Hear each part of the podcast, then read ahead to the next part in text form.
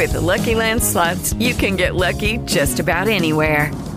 This is your captain speaking. Uh, we've got clear runway and the weather's fine, but we're just going to circle up here a while and uh, get lucky. No, no, nothing like that. It's just these cash prizes add up quick. So I suggest you sit back, keep your tray table upright, and start getting lucky.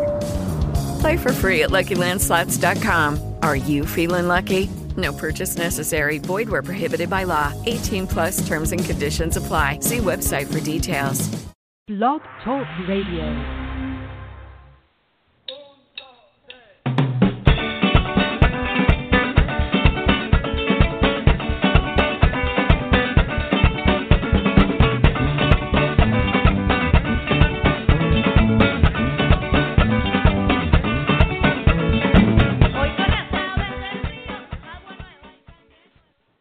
I'm Linda Campbell, registered clinical counseling hypnotherapist, director of the Horizon Center School of Hypnotherapy, and chair of the Canadian Association of Counseling Hypnotherapists and Educators.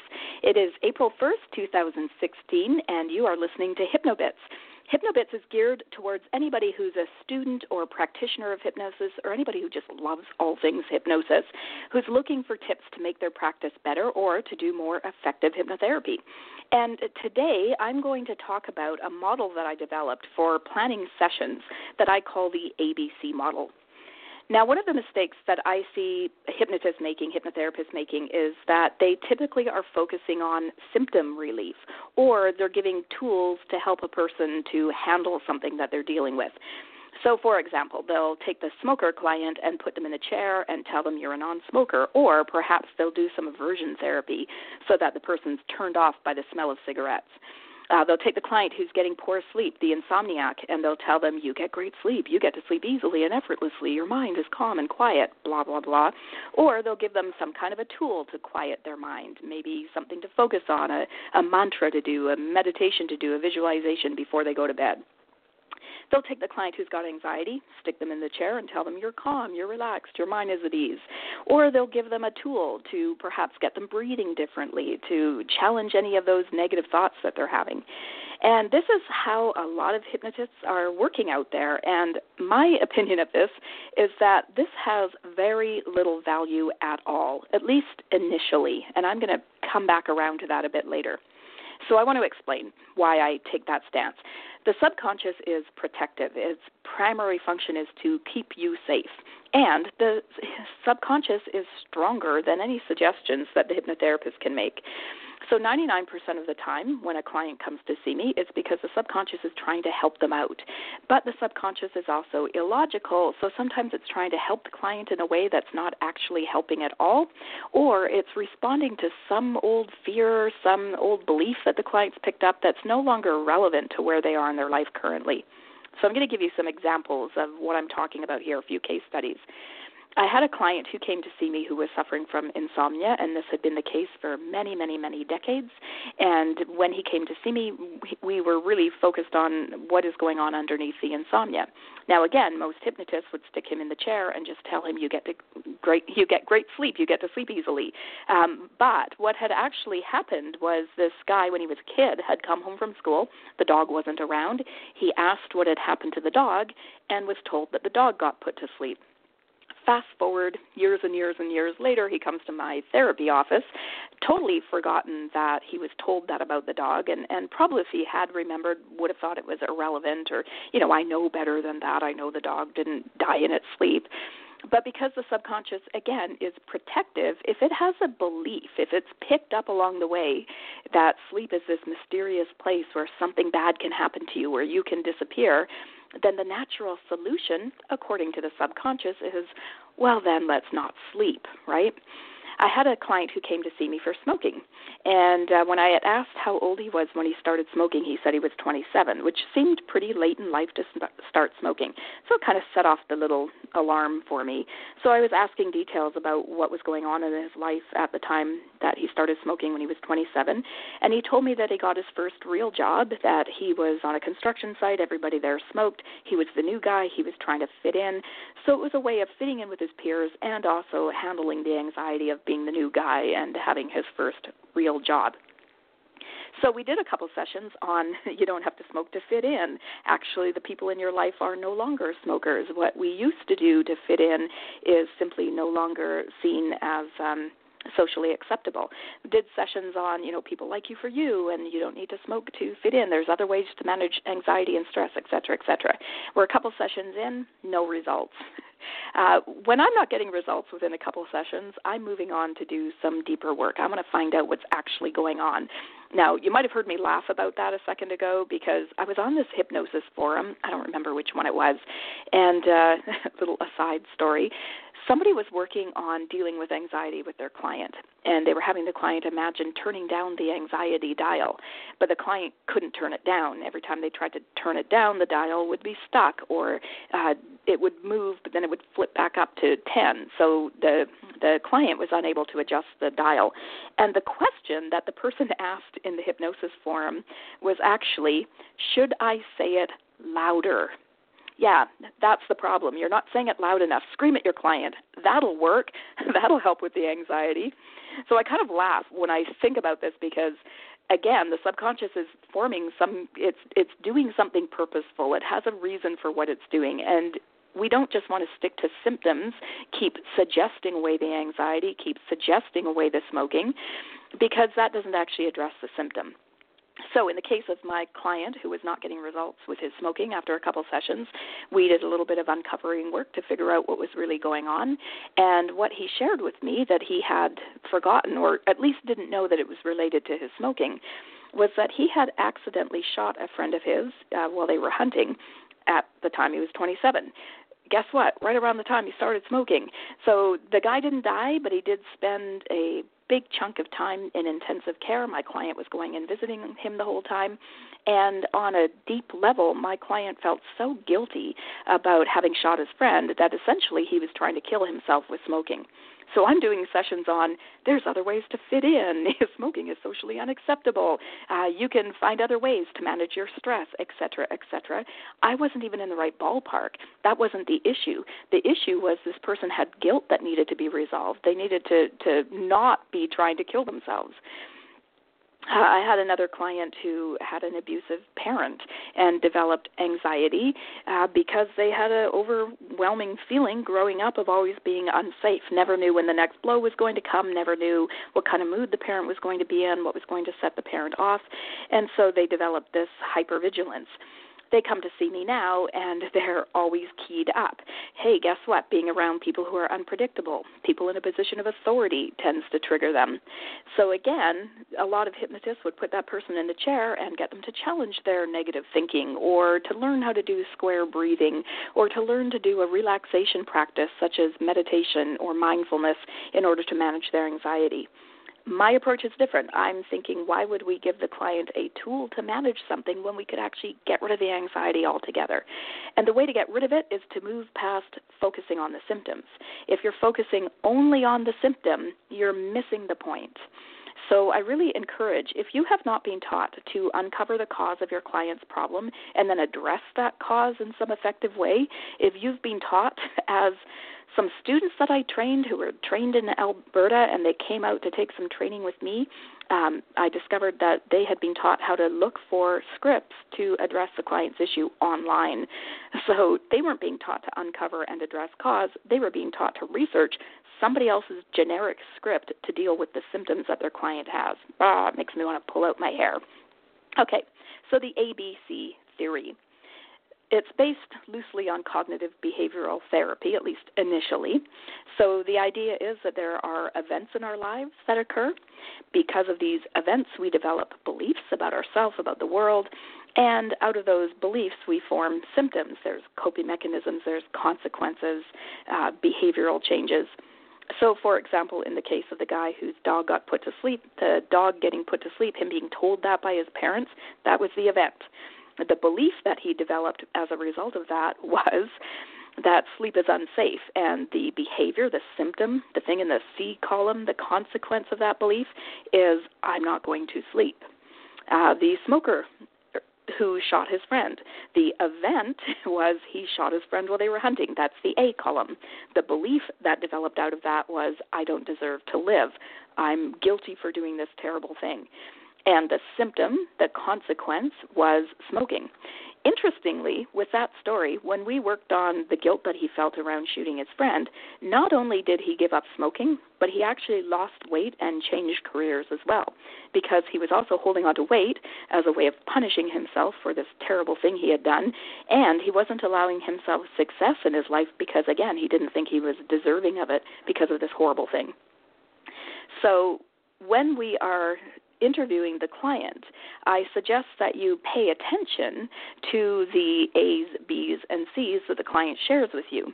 So you're listening for what are the events that have occurred in the client's life. That's the A, the activating event. What are the beliefs that were formed as a result? Those are the B's. And what are the consequences, the symptoms, the coping mechanisms, the behavioral changes that occurred as a result of carrying that belief? That's the C. So again, the problem is that clients often come in focused on the C. They come in and they want to tell you about they got heartburn, they got restless legs, they're not sleeping, they've got negative thoughts, they've got low self-esteem, uh, they have a hard time trusting other people, they've got sexual dysfunction, they're carrying extra weight, they want to quit smoking, they want to quit biting their nails. All of those are C column issues. Those are all symptoms they're symptoms of something else that's going on. And again, I really want to reinforce this. If all you're doing is suggesting away symptoms, the hypnosis is not going to work. Okay, for example, let's say the person had an abusive parent. And so they developed a belief that they are uh, not worthy because they were constantly being told by this parent that they're never going to amount to anything. So in the A column, you've got the abusive parent. In the B column, you've got I'm not worthy.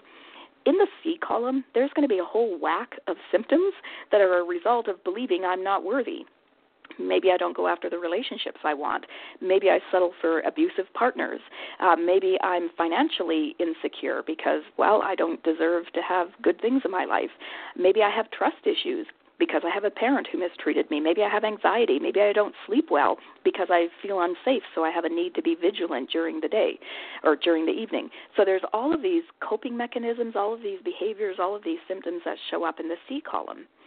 If we take away one of those symptoms, oftentimes it's like playing whack-a-mole. Have you ever played whack-a-mole? That game where a mole pops up and you this is going to sound so grisly. You hit it with a hammer and then another mole pops up and you hit that one and another one pops up and you're just basically chasing the moles, hitting different moles. When we address symptoms, if we haven't addressed the underlying cause, then another symptom is going to replace the one you addressed. So let's say this person feels unworthy, and what they're doing is they're eating to try to make themselves feel better. They're trying to numb that feeling of unworthiness through eating.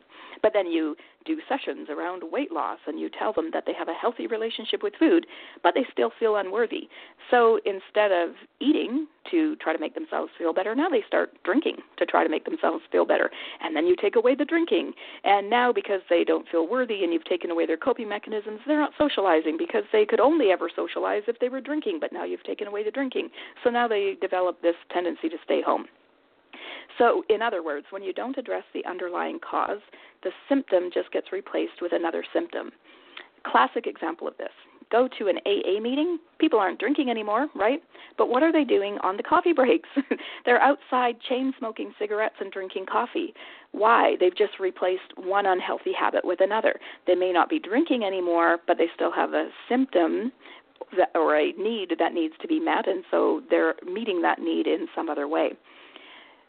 All right, belaboring this at this point. So the problem is that clients typically focus on the C. They've got a whole list of symptoms they want you to address, and even worse, hypnotherapists are focusing on the C. So just stop it. Don't do that anymore. Old timey hypnotists actually focus on the A, on the event. So I was actually trained this way. This and, and this is still going on. I, I was trained 16, 17 years ago, but I've actually recently taught some students who are only trained within the last few years in this exact technique.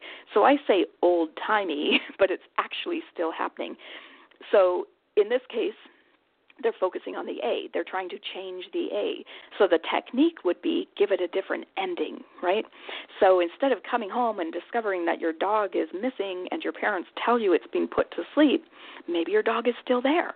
Or maybe your parents uh, explain what actually happened to the dog in a different way. Now, that's not so terrible, but giving it a different ending, like maybe the dog is still there, sometimes that's what we're trained to do. Uh, like one of those books where you get to the end of the chapter and you get to pick which chapter you read next to give the book the ending you want. Again, I have a real issue with this type of hypnosis. Uh, first off, it is completely dismissive of your client's experience. And there are some experiences that if you took the stance of why don't you give that a different ending or a happier ending, the client would be really insulted by that. Uh, think of somebody, for example, who had sexual trauma, and you tell them to give it a different ending, give it a better ending. Maybe that person didn't molest you, maybe that person molested you, but they apologized. Like, there's no good ending you can give that.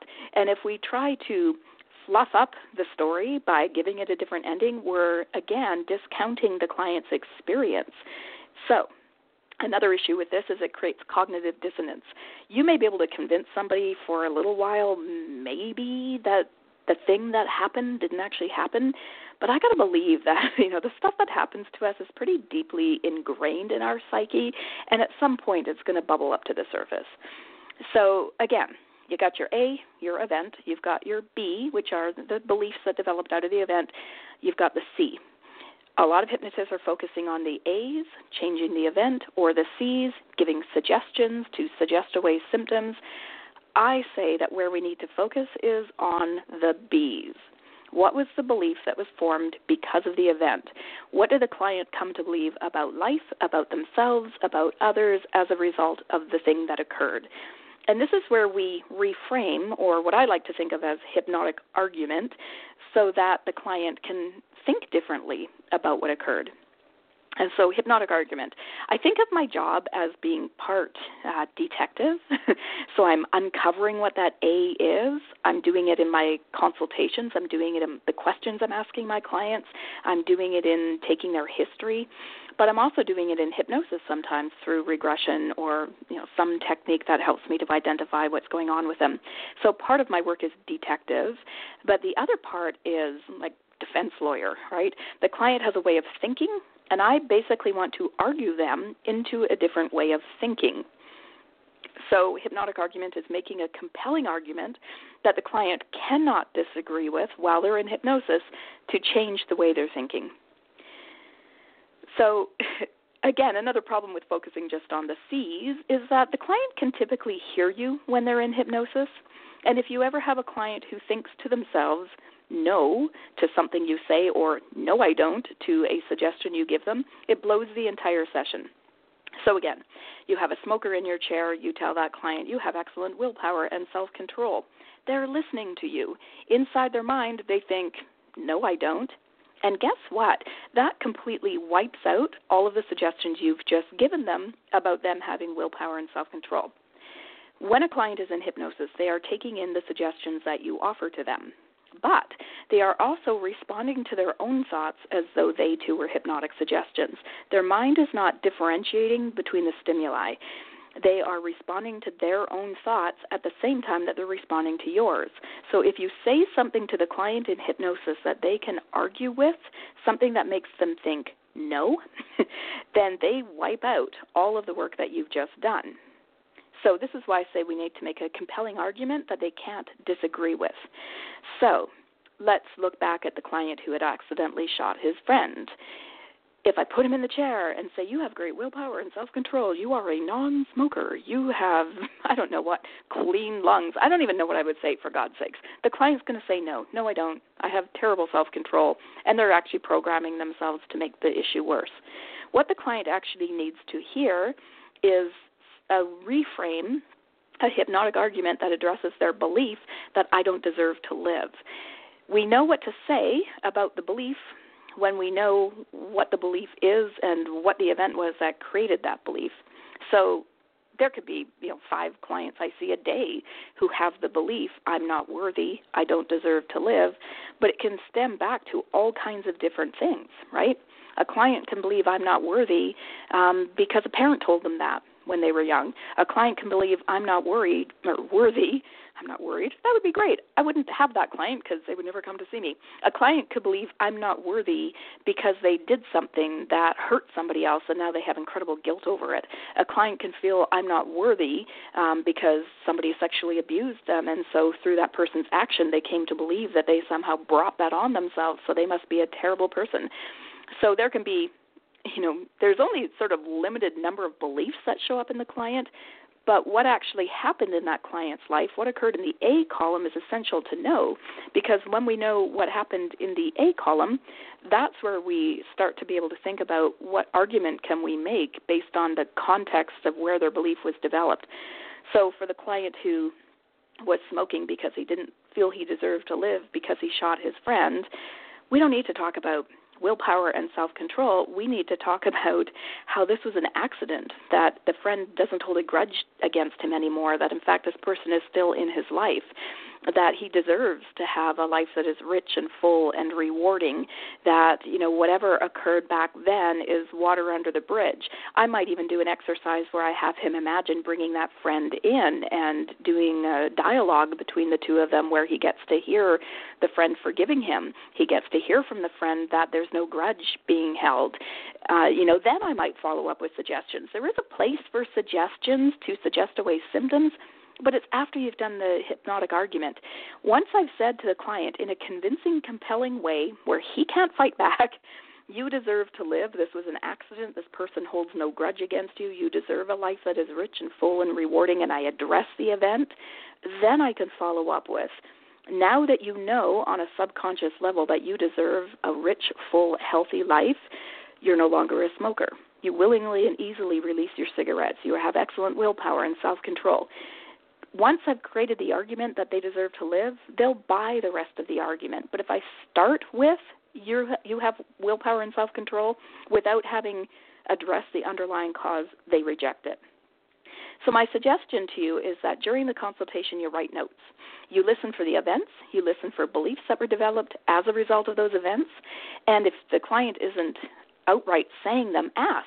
You know, when your dad lost his job and impacted on the family, what did you hear about that? What were you told about that? How did that affect you? What did that make you think about work or about your dad or about money?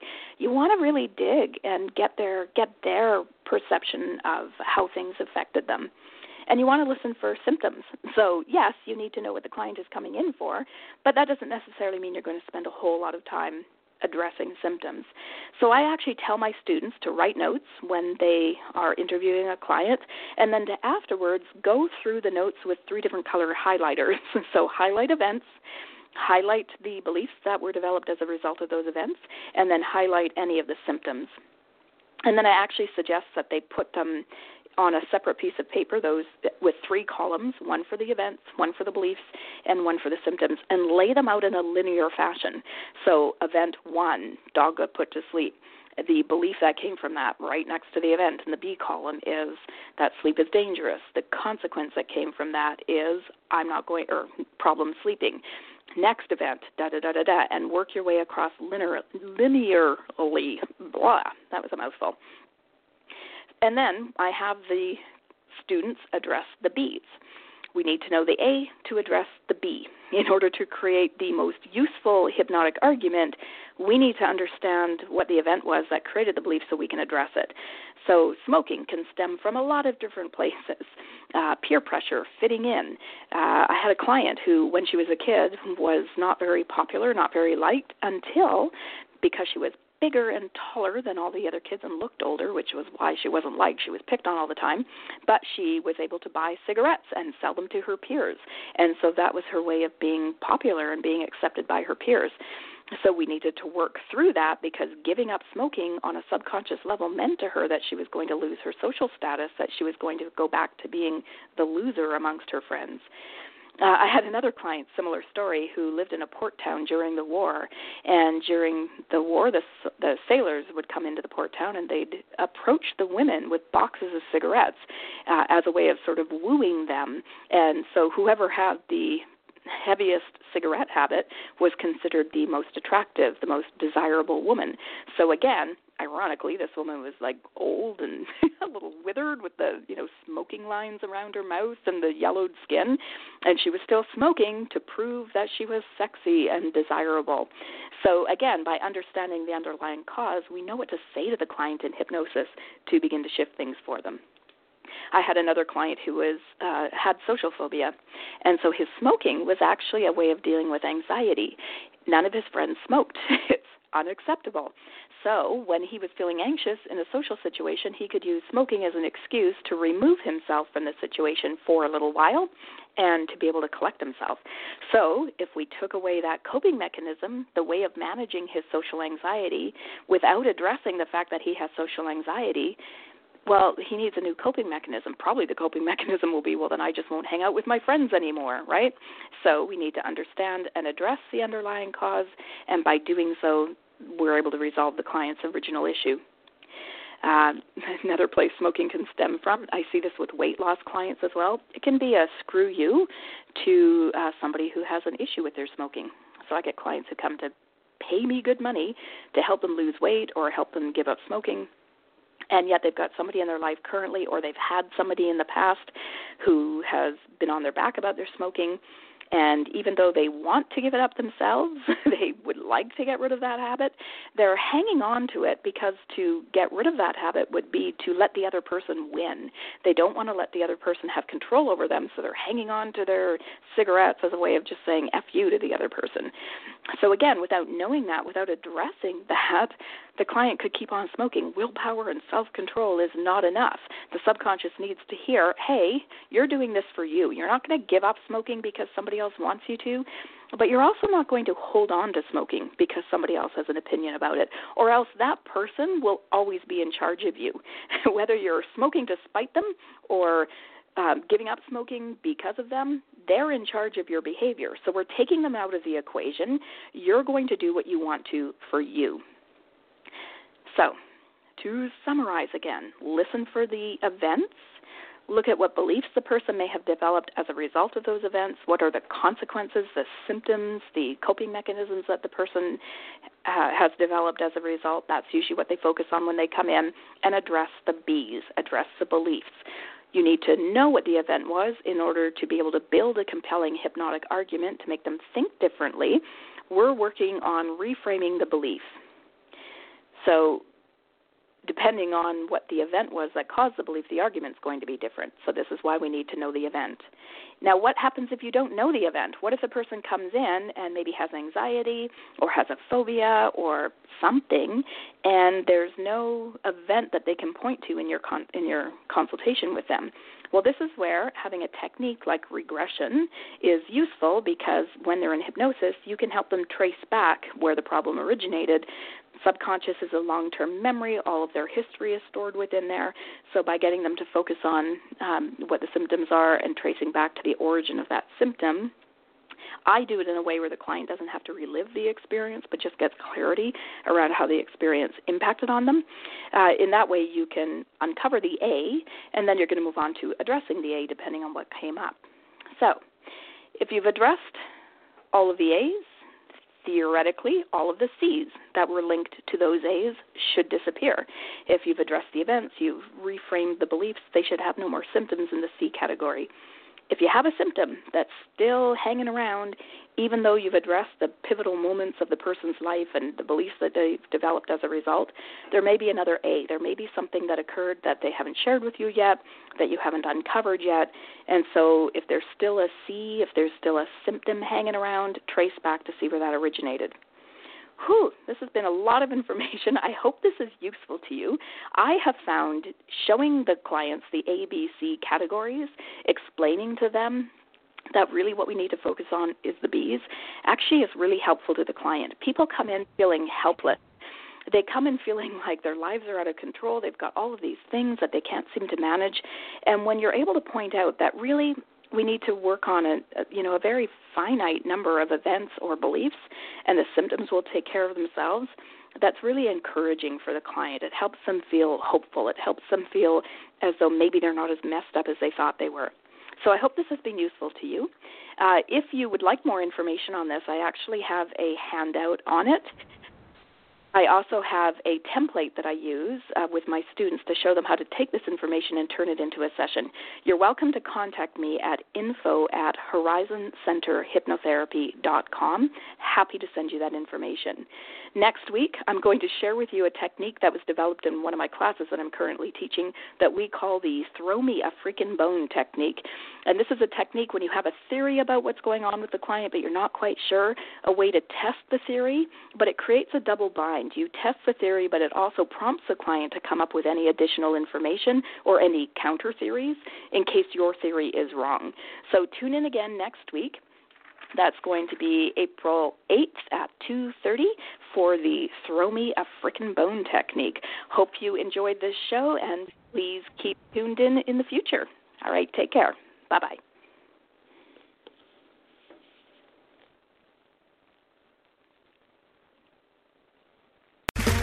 Okay, round 2. Name something that's not boring. A laundry? Ooh, a book club. Computer solitaire, huh? Ah, oh, sorry. We were looking for Chumba Casino. That's right. ChumbaCasino.com has over 100 casino style games. Join today and play for free for your chance to redeem some serious prizes. ChumbaCasino.com. No purchase necessary. Full prohibited by law. 18 plus terms and conditions apply. See website for details.